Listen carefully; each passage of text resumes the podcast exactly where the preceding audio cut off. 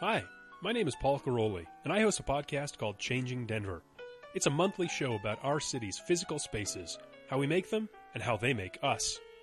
But it's so much more than that. It's the conversations, ideas, and stories that define Denver's perpetual state of flux. Find more from our team at changingdenver.com and join the conversation on Twitter at changingdenver. Denver's changing. We can help.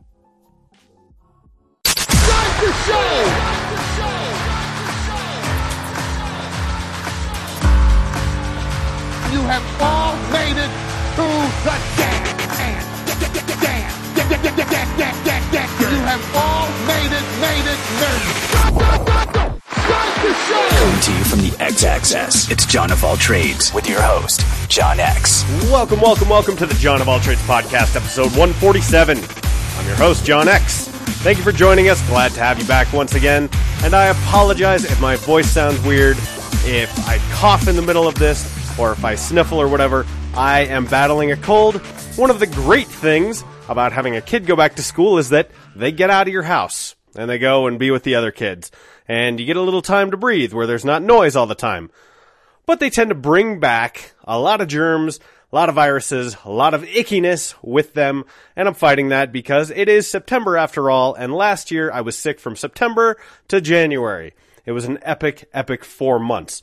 So, my apologies if I sound a little bit off. With that said, I am incredibly proud to bring you this week's episode, and my guest is Imam Abdul Rahim Ali. He is the leader of the Northeast Denver Islamic Center, Masjid Taqwa, and I was connected to him by Rabbi Adam Morris. Now, periodically on this show, I like to do an exploration of faith communities. I started with Reverend Rusty Butler.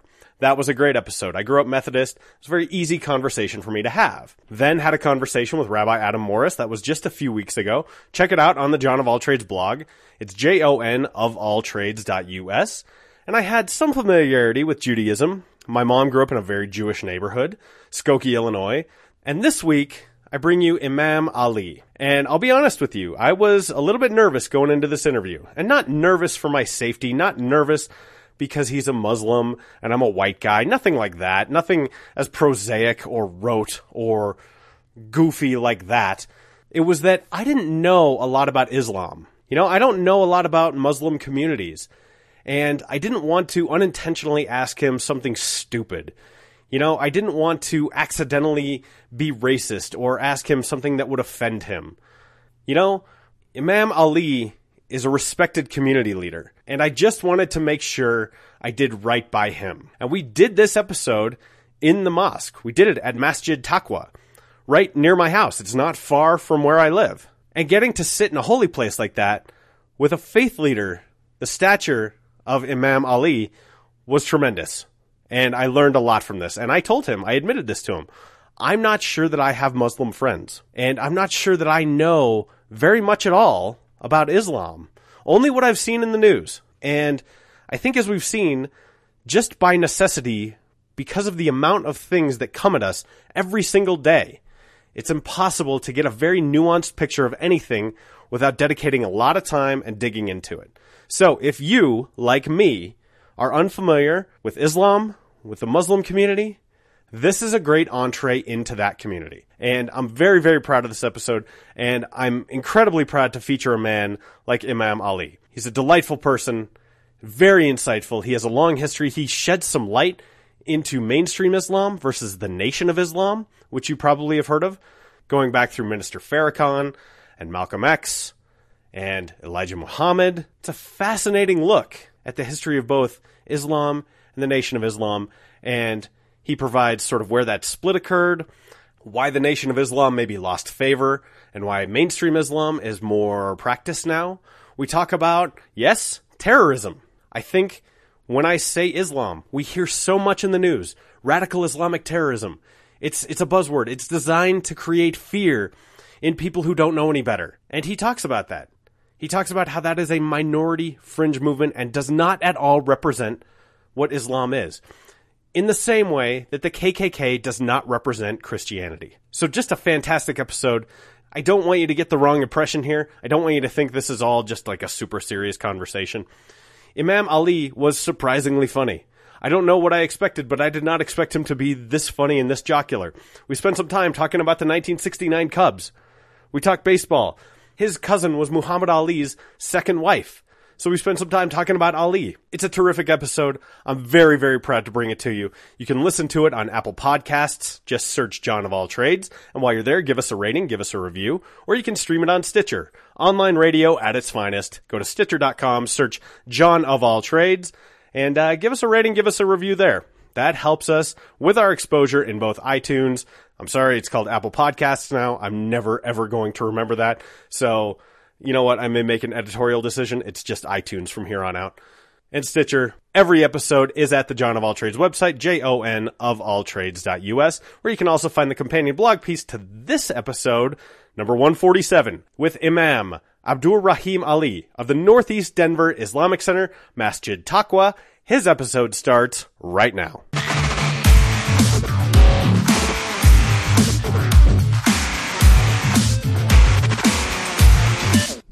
Built in 1958, uh, Masonic Hall, and um, Dr. King spoke here uh, in the 60s. Wow. So it has uh, some historical significance for us. In the 80s, it became uh, Church of Christ. Okay. Uh, eight years ago, we did a lease with the option to buy, and then now we own it. That's fantastic. Yeah. So you've been in this location for eight years, Correct. and where were you before that? Before that, we were in a little storefront Oh, really? about a mile and a half from here. Okay. and we start growing and we had to get a, a bigger more dignified place. Is the community strong here? yeah yeah i think we're we're very strong we we have uh, we're still small we have about 125 uh, families Okay.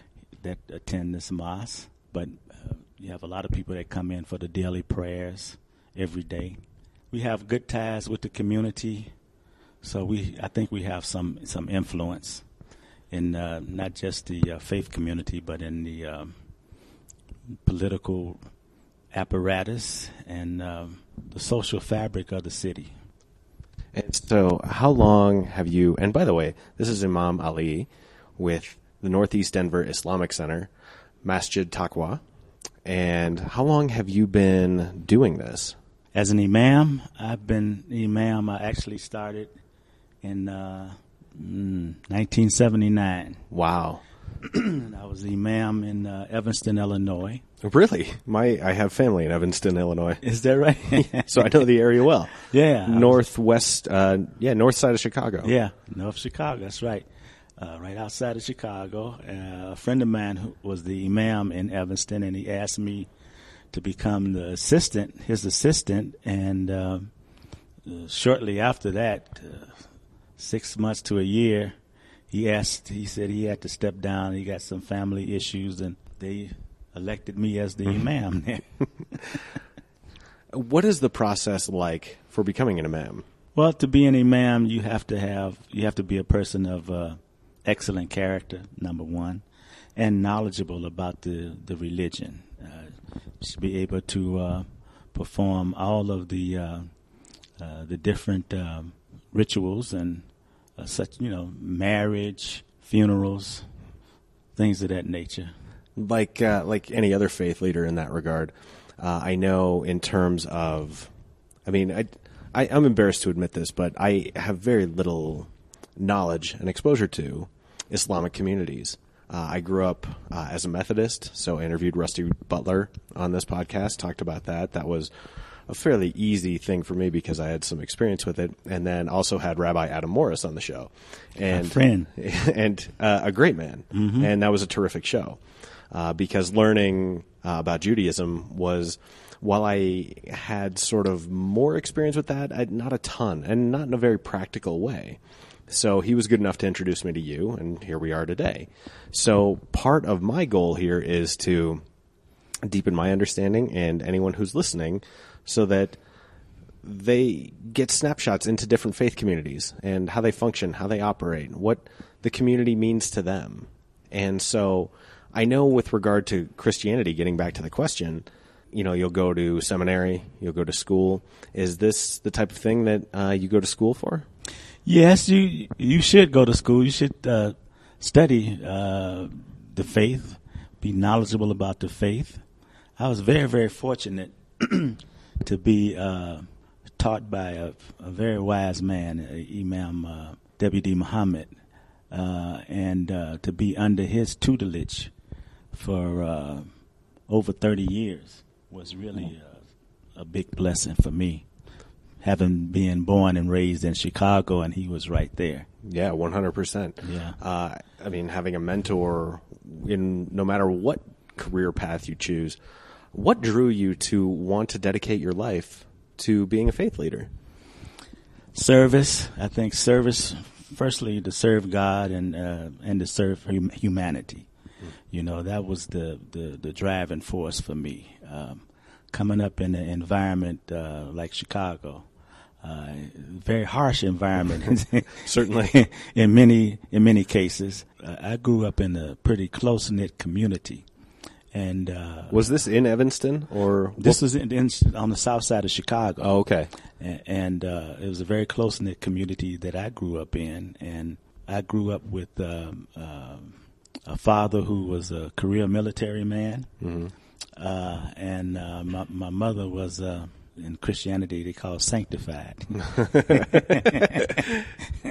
and I had aunts and uncles that were Christians and Muslims. my, one of my aunts who I just visited while I was in Chicago a few weeks ago, she was the first African American nun in the Catholic Church in Chicago. Oh, wow. At, at Holy Angels uh, uh, Catholic Church.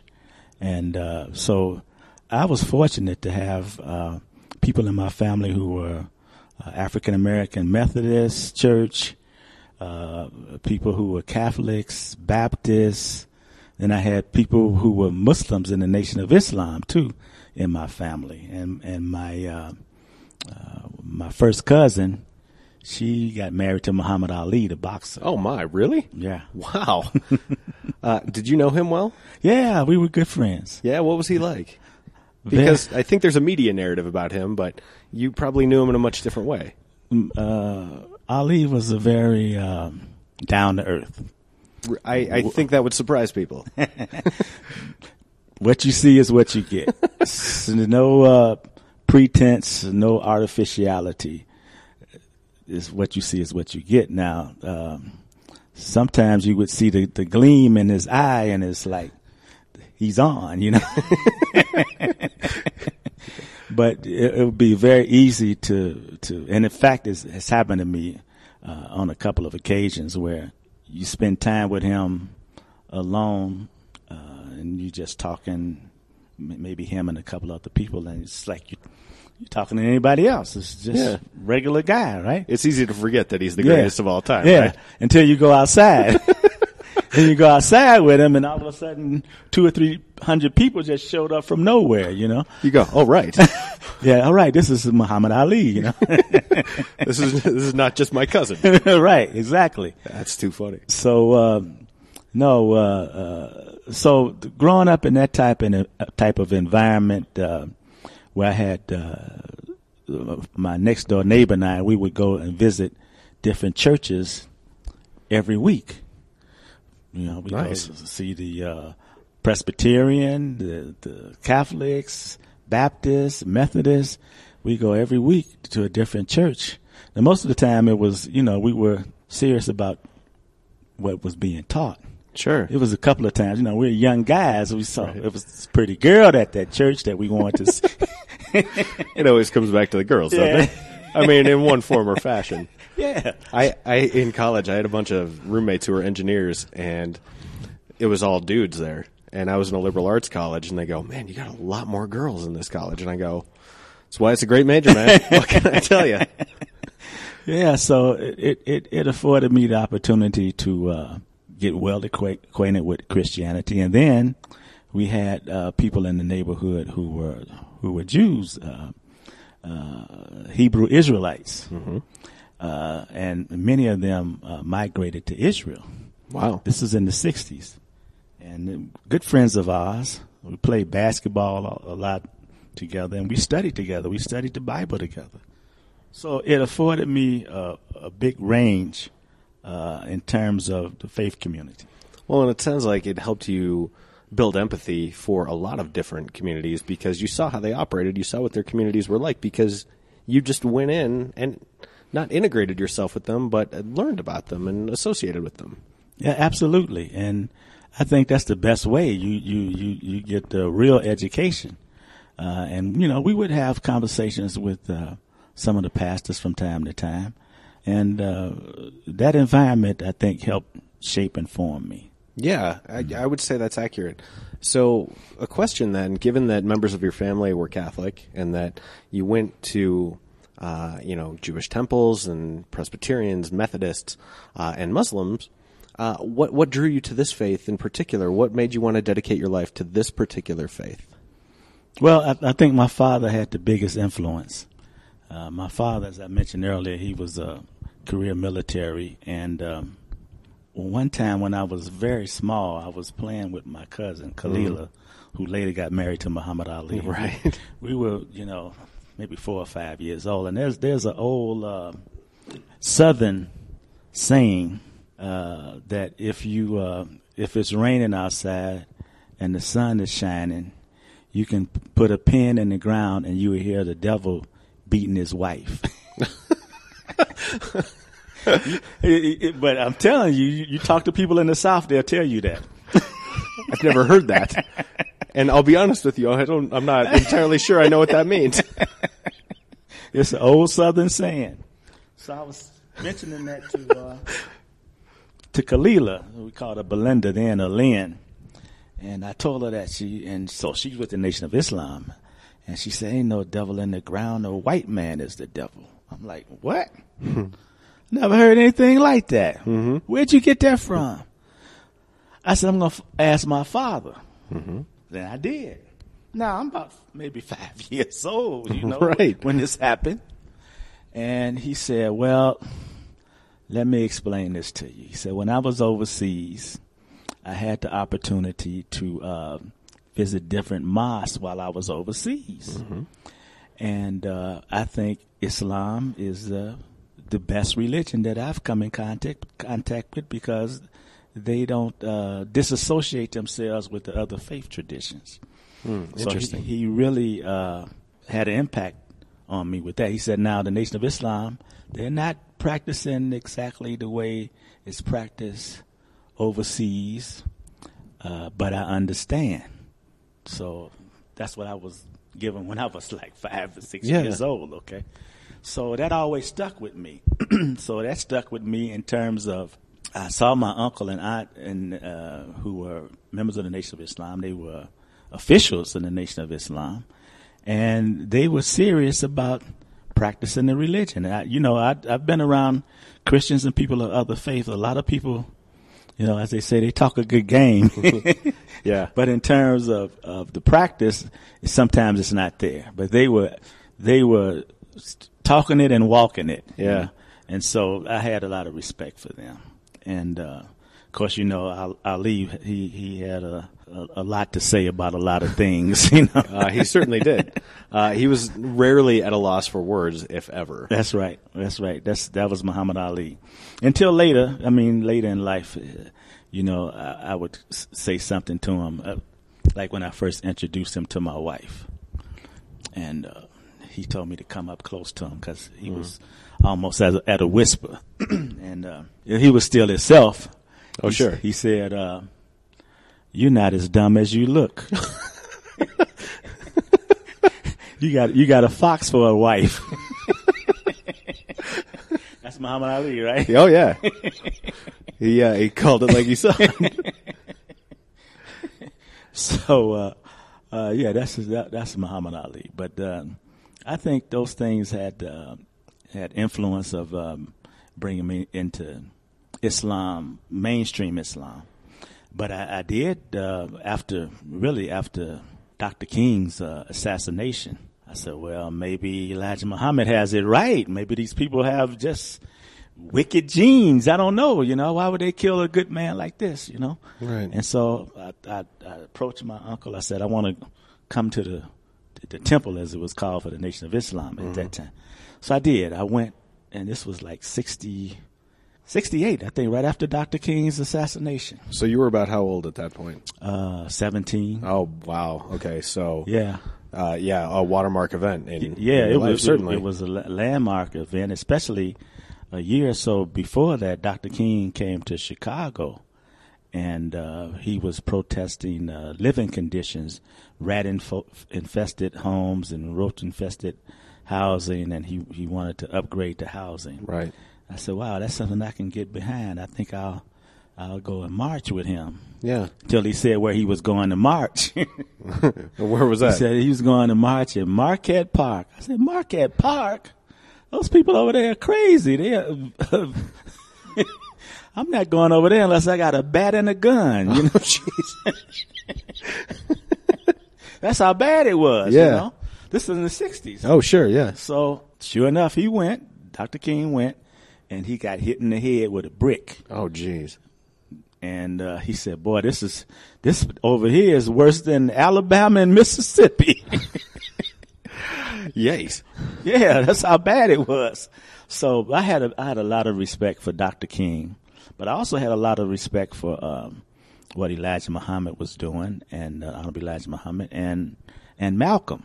In fact, one of my uncles who was a official with the Nation of Islam, we almost got into a, a physical fight because I said, "You guys killed Malcolm," and well, we almost went at it. Yeah.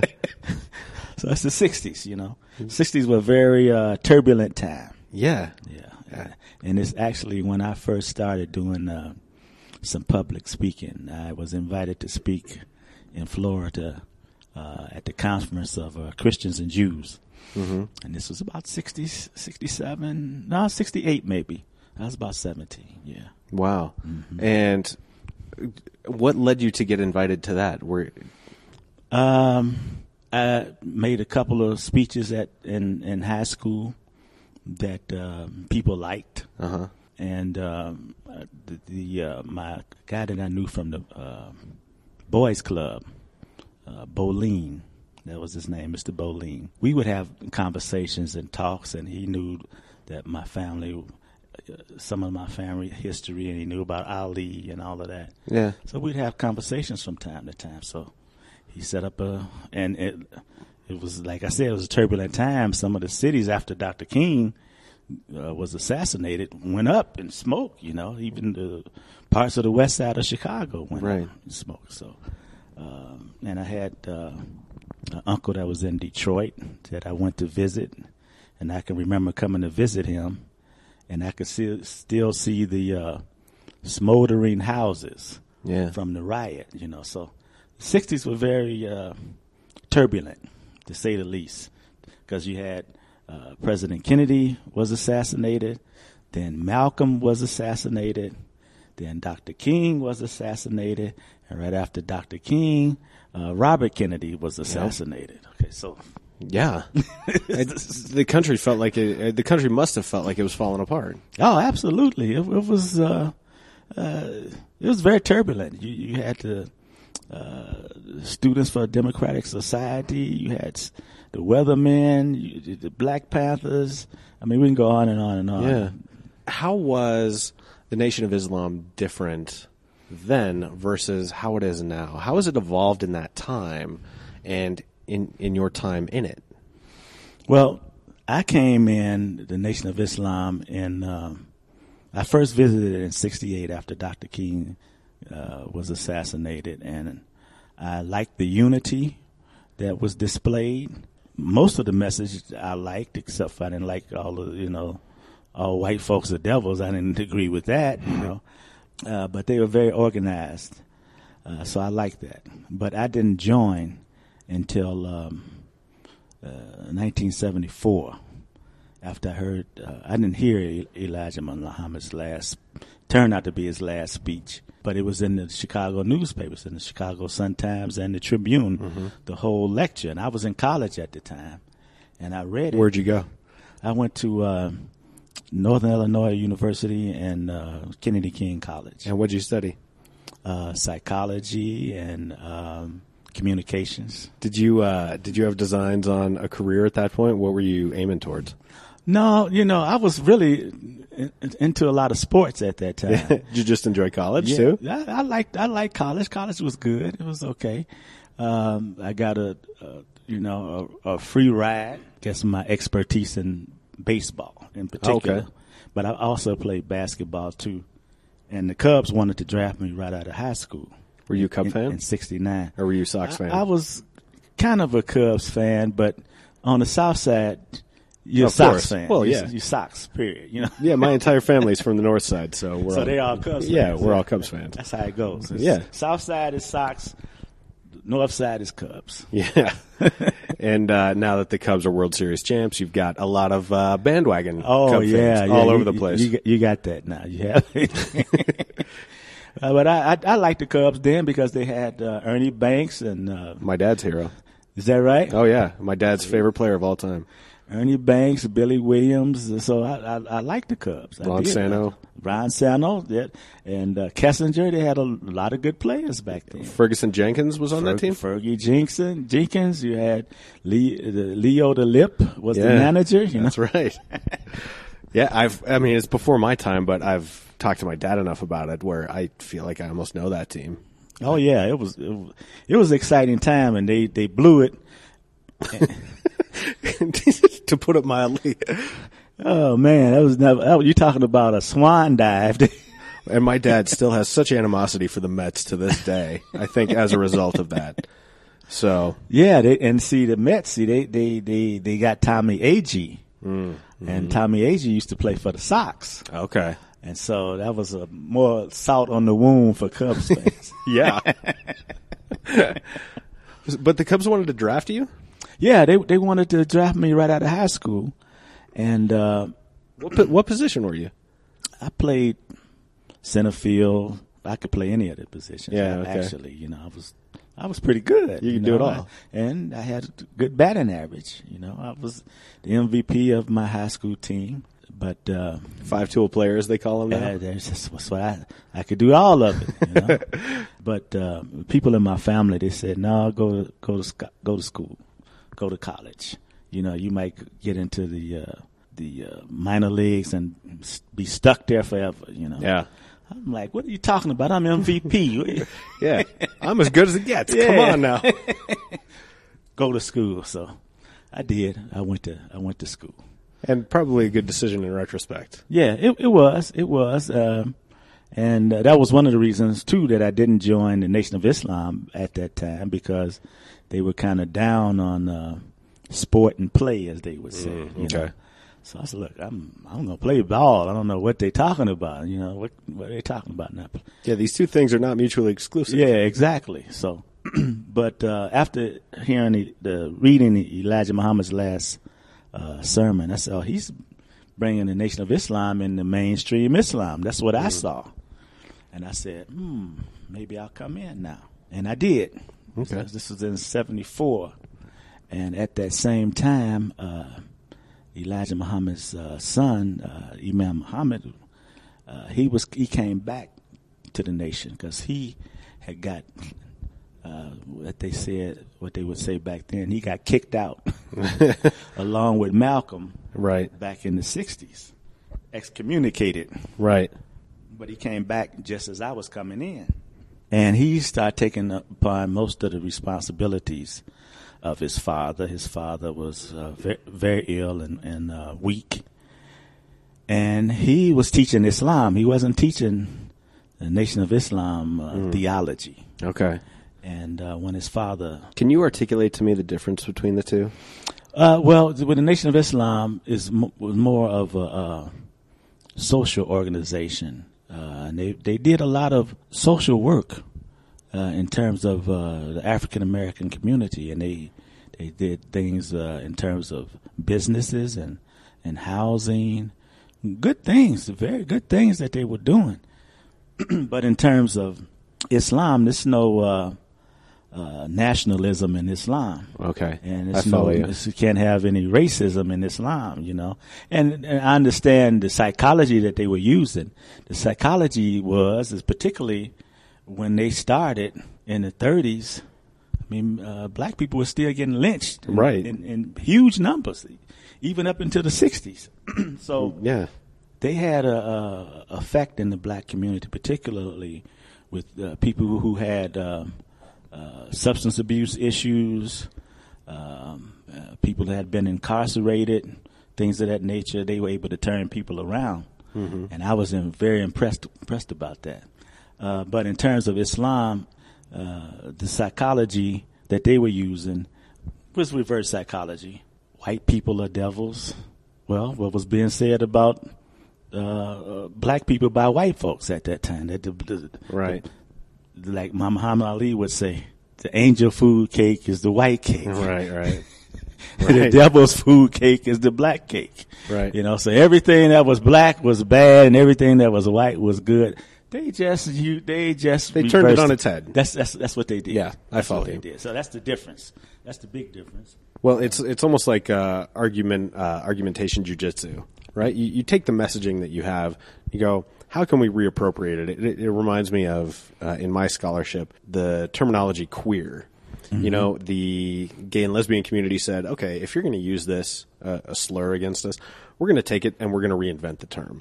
So to me, it sounds almost similar to what you're describing. Yeah, it was reverse psychology, uh, and uh, it worked. It it, it kind of gave a, a shot in the arm to the African American community, although it was an artificial shot in the arm. I think they would have done better just coming with Islam uh, proper. Interesting. but that was the psychology that was used, um, uh, and that's that's the big issue with the Muslim community and the Nation of Islam. Now, uh, when Imam Muhammad became the leader of the Nation of Islam, he changed the the Nation of Islam's ideology and concepts and everything else, and slowly brought, I would say, eighty five percent of the Nation of Islam to mainstream Islam Okay. uh, Minister Farrakhan himself, he was he was uh, uh, with Imam Muhammad for a couple of years anyway, and then he uh, he was looking to to go back to the old uh, ideology and the old uh, thinking because it was lucrative. I mean, they, Right. they, they were making money, and they're still making money with that. Is it uh, is it fair to say that that is, in your estimation, not necessarily rooted in faith, but more in profit motive? I would say so. I would say so because uh, I mean, Minister, Minister Farrakhan was used to chinchilla coats and big cars and big houses and things of this nature. You know, he didn't want to lose that. And and very fashionable horn rimmed glasses. Yeah, exactly.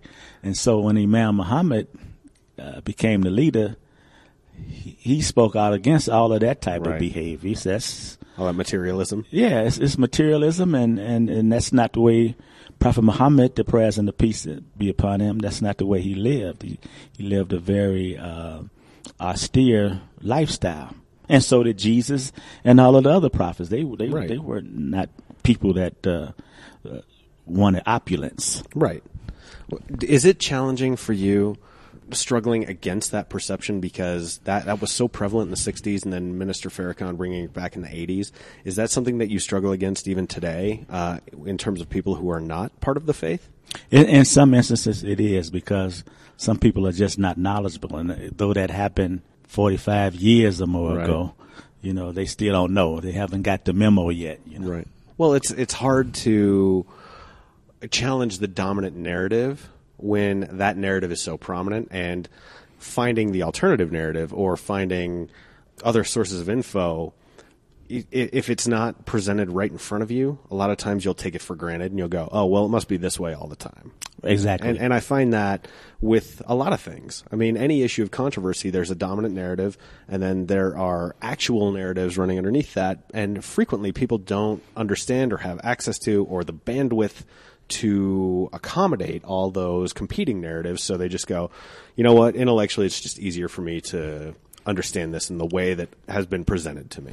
Yeah, that's true, and uh, I think we have to take some responsibility uh, and and not really uh, getting the message out uh, as well as we probably can get it out to let people know that no things changed Right.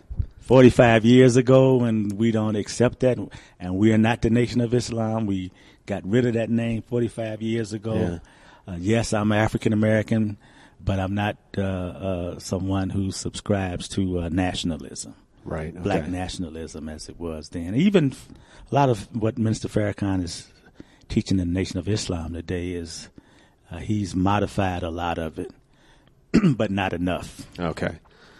Uh, what What do you think has contributed to your, you know, to the Muslim community not challenging that narrative in the way that you said they maybe should have? Well, I think really uh, most of the people in the Muslim community they don't really have the the knowledge and the history of the Nation of Islam, particularly the immigrant community. Oh, the interesting. Muslim community they don't they don't really know it, uh, and this, uh, and some of them need to be educated about it. Uh, but we have to do it as members of uh, this community. We have to do a better job of informing them, and informing the uh, the broader community in general. now, most of the people that uh, who have relationships with us, they're comfortable with us and they know our history and everything else. I mean, we got a good relationship with the governor. We got an excellent relationship with the mayor, with the senator. They know us. Yeah, right. And they know I'm, I don't have uh, uh, uh, explosives in my underwear. Right. well, it's interesting because challenging that narrative, and it, it, uh, Rabbi Mo brought this up. He said because coincidentally, and I didn't plan it this way, we had our interview right after Charlottesville, where the Nazi flag is flying over America, Yes. and you've got white nationalists, Right. Um, you know, es- espousing what I find to be thoroughly repugnant beliefs. And he said he was talking with you and quipping with you. He said, normally it's you guys who are taking all the heat. It seems to be back on us again.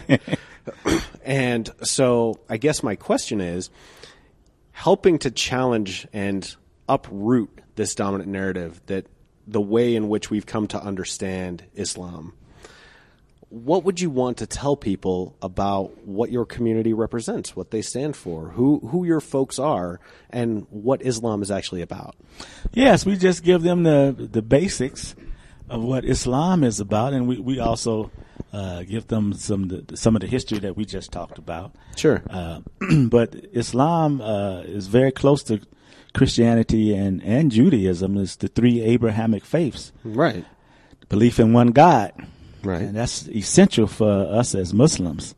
Uh, that that God is one, that uh, He exists alone, that He has uh, no partners, nothing and no one comes to God except as a servant, and He is the Creator of uh, of everything. And uh, of course, the Quran is our book. The uh, the last revelation revealed uh, to humanity through Prophet Muhammad, the prayers and the peace be upon him, is the Quran. And so, uh, and we we can go through the all of the uh, the principles and the beliefs of Islam that we, we pray five times daily uh, at specific times. Uh, we do the uh, charity, zakat, which is a blueprint for an economic system and even a kind word is a charity. So that's a principle for us. Uh, also, uh, we fast during the month of Ramadan, 29 and 30 days. Which is usually May, June. No, it's it's, it's uh, uh, dealing with the lunar calendar, so it Oh, rotates it 10 days back every year. oh, interesting. Okay. So we we fast from dawn to sunset, and during that time, uh, we uh, deep devotion, reading the Quran, at least one thirtieth of the Quran each day. By the end of the month, you've read the whole book, and uh, we do extra prayers during the month of Ramadan, and more charity. You give give more, uh, and it's a, also a, a purification and a cleanse when you when you're fasting. Right. And then we do the uh, Hajj, the pilgrimage to Mecca. Uh, you should be able to do it once in a lifetime if you can afford it. Yeah. Uh, my wife and I, we went um, in 2001 to Mecca for Hajj, and it's just a overwhelming experience because you meet people from all over the world. You got Muslims from every part of the planet you can think of. I, I can remember talking to some uh, uh, Chinese Muslims, Wow. and they they were saying, "There's Muslims in America." I said, "Yeah, it's probably about ten million. And and people in America are thinking there's Muslims in China. yeah, they got millions of Muslims in China. Yeah. they got millions of Muslims in Russia. Yeah, Muslims all over the planet. It's all two billion Muslims. Yeah. in the world. So yeah, you, we got them everywhere. and the other thing about th- this history uh, that I think is significant is that uh, a Muslim delegation came to the Americas eight centuries ago, over 800 years ago, before Columbus.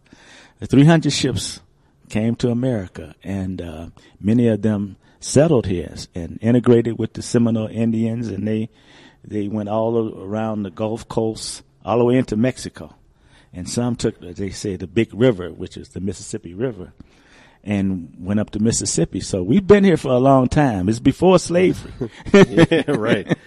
Well, we didn't just get here. So when that, when you hear some of the uh, white nationalists go back, go back to Africa, go, oh, we've been here before you. We beat you here. Yeah, That's right, right. So th- those are the, like the five pillars of Islam, and then the the the, um, uh, the beliefs. Belief in God is number one. We believe in all the prophets. We don't make any distinction between in, any of them. So uh, when people think, well, Muslims they don't like Jesus, that's that's wrong. We love Jesus. Jesus is a Messiah, a prophet sent by God. So we love him. He's revelation was revealed to him, the, the gospel. Yeah. Yeah, so we just have to educate people. They Right. don't they don't know these things. Yeah. You know, so we believe in all the books. The gospel, the Torah, the Psalms, Quran being the last. Yeah. We believe in uh, life after death. Uh, we believe in the judgment. That one day we're going to meet our Creator, come before the, the court of God, and He's going to ask us, What did you do? You won't have any ability to lie. You got the record right there. You're right. he's he, he's got your permanent permanent record. That's right. so, so we those those those are the beliefs, and um, so once we explain this to the American people, and I'm American, I'm born and raised in America, so I know how And you're Chicago, so I like you immediately. South Side That's right. from a Michelle Obama's neighborhood. Oh, really? Cool. Yeah, All right. yeah, yeah. So, uh, we the American people just need to be educated about Islam. Well, I think one of something that's interesting to me is you've got a lot of people of Christian faith, uh, especially looking back at what happened in Charlottesville, now having to reckon with the narrative saying they don't represent us. Right? That's not what our faith is about. That's Right. that's not what our beliefs are. Right. And it's been interesting because for the longest time, you've had some people, some very opportunistic, very craven people saying radical Islamic terrorist, uh, radical Muslims. And, you know, you, you've got, you said 2 billion people on the planet Right. uh, Yeah. who are Muslims. And it's interesting saying, oh, wow, okay, the shoe is on the other foot now. And I hope, I hope that that is a teaching moment, a learning moment, that it's dangerous to paint an entire faith, an entire swath of people with that broad a brush. Absolutely. I mean, it's just like with the um, the Ku Klux Klan. Exactly. They claim to be Christians, right? The Right. KKK. Well, how can you be a Christian and you doing all these unchrist-like things? Exactly. You you're not Christian. Come on, give me a break. You're a terrorist. That's right. And that's that's the way you have to look at it. It's the same thing with people who claim that they're Muslims and they're doing all these un-Islamic acts. They're not uh, following in the character of Muhammad the Prophet. Right. The same thing for Christians. If you're doing these un uh, Christian-like things, you're not following in the footsteps of Christ. Exactly. This, you're a terrorist, and it's the same thing for Muslims. So it's you can't just broad brush. You know, they gave figures. Okay, there, there might be thirty thousand people from Daesh. Mm-hmm. You know, uh, ISIS. Right. Thirty thousand. Okay, compared to two billion people, they're less than one tenth of one percent of the Muslim population. That that is a very very fringe movement. Uh, very, very much so. And so, and this is the same thing with uh, those who are with the uh, uh, the ultra right movement and white supremacists and anti uh, uh, neo Nazis, Right. they don't represent Christianity. Now we know that. Right. We know that they're a very, very small group, and we don't broad brush the whole Christian community because you got a few terrorists. No, can't do that. Does that ever wear you down? No, I'm, I'm, uh, you know, from the South Side, so So I imagine very little gets to you in that way. no, it's no, not me. You know, uh, I've been blessed to be, in, uh, been born in an environment that uh, you have to have broad shoulders. You know, as Right. we, as we would say on the South Side, it's no punk in my blood. do, do members of your community though ever come to you and say, "I it's I I'm worn out by this media narrative." I and I mean, I, as their leader, uh, I imagine you're giving a lot of pep talks. You- You're doing a lot of reassurance, it, or is that as common as I'm making it out to? No, it, it, it, it is because we have, uh, you know, here at the mosque, we have uh, a very mixed group of uh, individuals. We got Pakistanis, we got Arabs, we got Africans, we got Caucasians, we got everybody here in this facility. And uh, but the the immigrants are the ones who feel more threatened Yeah, because of this anti uh, immigration uh, uh, bent. Sentiment, yeah. yeah, that's that's that's going on in the country now. sure. Yeah, but we're all immigrants, I, I, yes. right? Well, and, and unless you know you're talking to Native Americans, Right. In which case, they probably have a lot to say, Exactly. and, and rightfully so. Yeah, exactly. So, I mean, we're we're all immigrants, and, and really, this is the beauty of America, is that we come from different uh, backgrounds. I, I just met earlier here with uh, uh, Rochelle uh, Espiritu, who's running for the, uh, uh, the, the the board of education, and she's a Filipino. And I was telling her the same thing that look, this is what uh, makes America so great is that we come from different backgrounds, uh, different walks of life, people from all over the earth here in America. And this is our strength.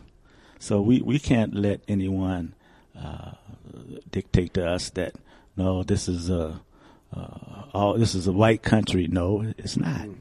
No, This, this is for everybody. That's right. And that's the beauty of America. And that's why I love America.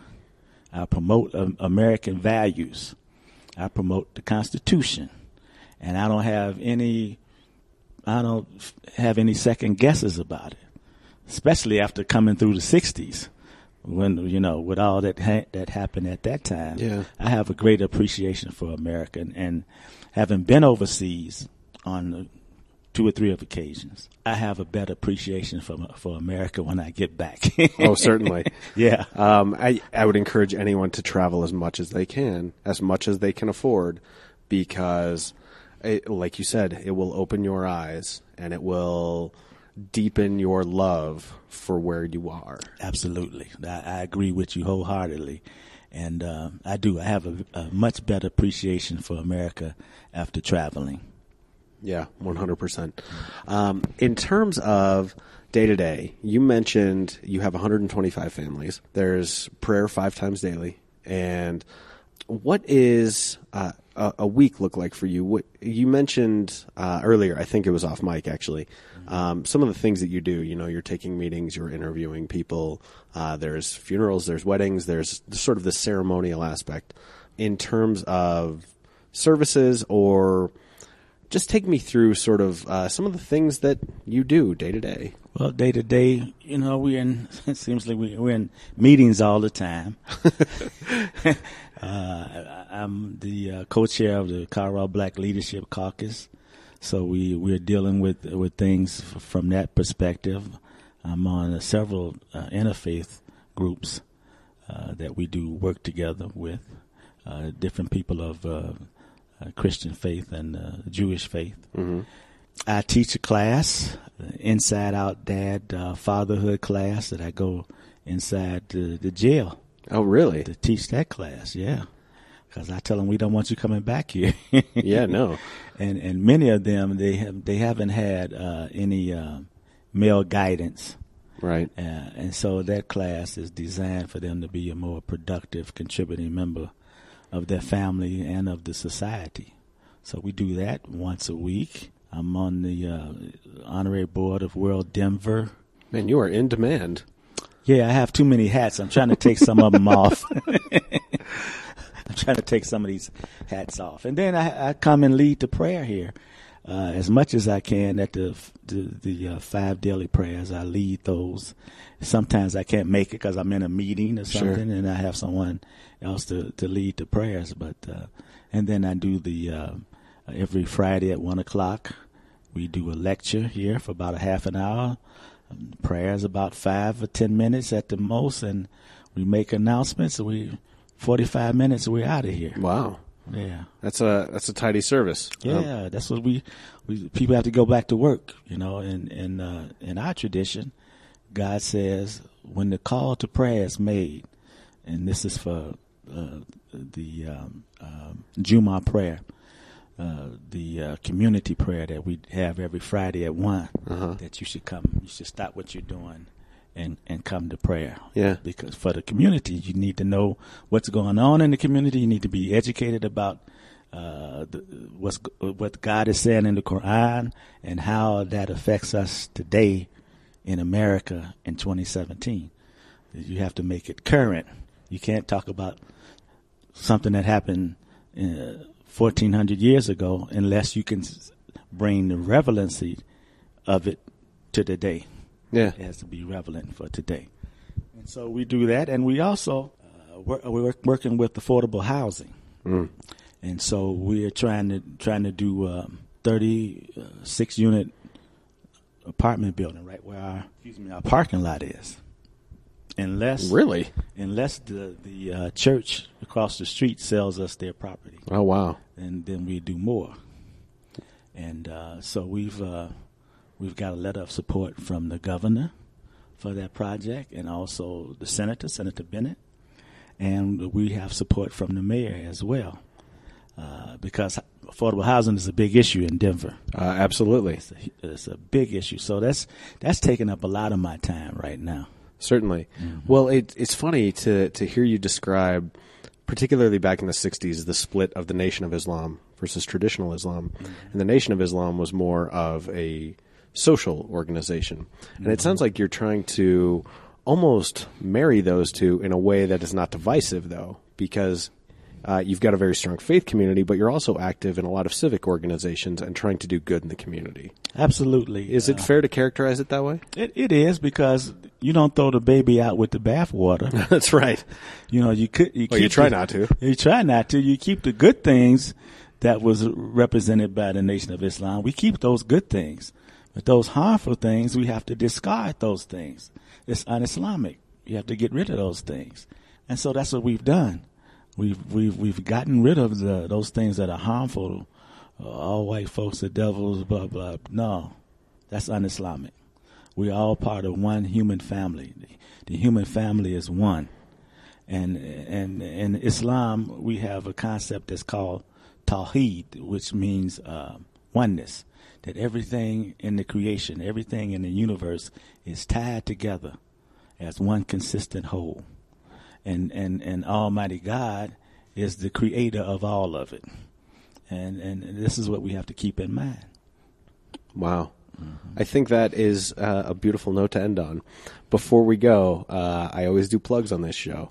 And so would love for you to plug anything you'd like. Where can people find you? Can uh, find the Northeast Denver Islamic Center here on the web or in person? Anything you'd like to plug, please do it right now. Yes, well, we're located at 3400 Albion Street, Denver, Colorado, 80207. That's Northeast Denver Islamic Center, Masjid Taqwa, Mosque of the God Conscious. We have all the uh, daily prayers at the specific times. Of course, our big day is Friday, where we have the congregational prayer and lecture, and that's at 1 o'clock every Friday. We also have on Sunday what we call uh, Talim at 1.30, which is discussion. We discuss uh, the various topics about Islam, and sometimes we'll even go over my sermon that I just had Friday. Oh wow. If people had questions about it, etc., we do that. Uh, we have Islamic studies here on on Saturday and Sunday. We have 120 uh, children in our classes. Uh, we have to have two shifts, as we have we have 120 children. So that's every Friday and apparently every Saturday and Sunday here at uh, the Northeast Denver Islamic Center. So we and we we do counseling, marriage counseling. We do uh, fatherhood classes. We do substance abuse prevention, HIV/AIDS prevention. Uh, so we we have a lot of things that we uh, uh, have for the community. Well, you're doing remarkable work. Uh, it was a pleasure to get to learn more about you, about the Northeast Denver Islamic Center, uh, and about uh, the Muslim faith. Uh, so, thank you for your time. Thank you for engaging with me, and I wish you continued success. Well, thanks for having us, and we want to just ask you to continue the good work that you're doing. You're doing good work. I'm doing my best. All right. Thank you, Imam Ali. You're welcome. Peace be with you as we close out episode 147 of the Jon of All Trades podcast with Imam Ali of the Northeast Denver Islamic Center, Masjid Taqwa. What a fantastic man. What a terrifically insightful episode. And I love diving into these faith communities. It's one of my favorite things in this show to get to learn about people who are different from myself. And I hope I get to cross paths with Imam Ali very, very soon. So, uh, keep up the good work, and I can't wait to see you around the neighborhood. The Jon of All Trades podcast is brought to you by Four Degrees, the number four, D-E-G-R-E dot E-S. They provide our hosting, they built our website, they provide our hosting, and they give me all the tech support that I need, and they can do so much more for you. If you are looking to build out a campaign, whether it's for a person, a product, a service, or any business that you are running anywhere, Four Degrees will do it for you and get you in front of the people who need to hear your message most. So, go to the web, the number four, D-E-G-R-E dot E-S. The Jon of All Trades podcast is a production of Deft Communications. Check out Deft on the web, D-E-F-T-C-O-M dot U-S. And we're on the social media. Facebook, Twitter, Snapchat, Pinterest, all under the same handle, J-O-A-T Pod. Got a brand new episode coming out next week. We are on a roll here. No need to stop it now. Episode previews go up on Monday. Facebook only, and new episodes drop on Wednesday. So until I hear you back here again, say goodnight, Gracie.